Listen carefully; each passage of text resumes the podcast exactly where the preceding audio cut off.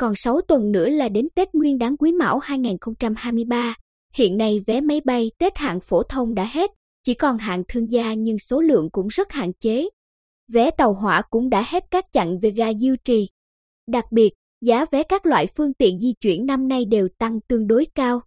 Năm nay, các hãng hàng không mở bán vé Tết khá sớm, từ cuối tháng 7 năm 2022 đã bắt đầu nhận giữ chỗ. Điểm đặc biệt là toàn bộ các hãng đều không bố trí vé giá rẻ cho khung thời gian Tết. Đến nay trên tất cả các đường bay nội địa có đích đến là sân bay Phù Cát trong khung thời gian từ ngày 25 đến 29 tháng Chạp, năm nhâm dần hoặc từ mùng 5 đến mùng 7 tháng Giêng năm Quý Mão đã hết loại vé phổ thông khoảng 2 đến 3 triệu đồng một vé. Ở hạng thương gia, thông tin chiều ngày 5 tháng 12 từ các hãng Vietjet Air, Bamboo Airways, Vietnam Airlines, Viettravel Airlines cho hay dù có giá khá cao 6 đến 8 triệu đồng một vé một chiều nhưng cũng chỉ còn một ít. Thế nhưng đến sáng 7 tháng 12, khảo sát tương tự đã cho kết quả, toàn bộ các chặng về sân bay Phù Cát đã hết vé.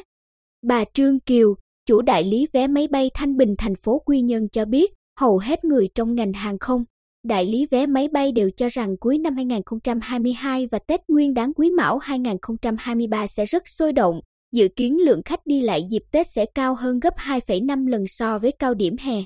Nhưng đầy quá nhanh như năm nay thì thật khó hình dung. Theo thống kê của Cục Hàng không Việt Nam, các hãng hàng không của Việt Nam đã xây dựng kế hoạch khai thác 25.613 chuyến bay và dự kiến tăng thêm 8.079 chuyến, tương đương 32%. Tần suất chuyến bay trung bình tăng từ 826 chuyến một ngày lên 1.087 chuyến một ngày khoảng 260 chuyến một ngày. Số ghế cung ứng tăng 1,6 triệu ghế, tương đương 33% từ 5,1 triệu lên 6,7 triệu ế. Tỷ lệ tăng như thế là khá cao nhưng thực tế cho thấy nhu cầu đã cao hơn dự báo khá nhiều. Thông tin từ cảng hàng không Phù Cát cho biết, cuối tháng 12 năm 2022, sân bay Phù Cát sẽ chỉ nhận khoảng 25 chuyến một ngày và khung thời gian bay mỗi ngày sẽ thu hẹp lại từ 6 giờ đến 17 giờ do phải dành thời gian để sửa chữa đường băng. Cảng hàng không Phù Cát không thể tiếp nhận thêm chuyến bay ngoài khung thời gian trên, vì vậy việc tăng chuyến bay như mọi năm không thể thực hiện được. Năm nay, Vé tàu Tết được ngành đường sắt chính thức triển khai từ sáng 25 tháng 10 với khoảng 176.000 vé đã được bán ra.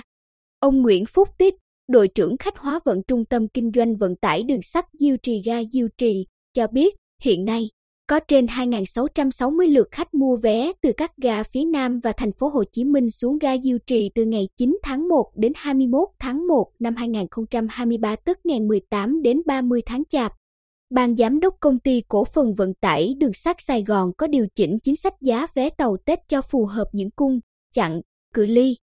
Ví dụ hành khách đi chặng xa như từ Sài Gòn, Dĩ An, Biên Hòa ra đến Đồng Hới, Hà Nội tăng 2% so với giá hiện hành.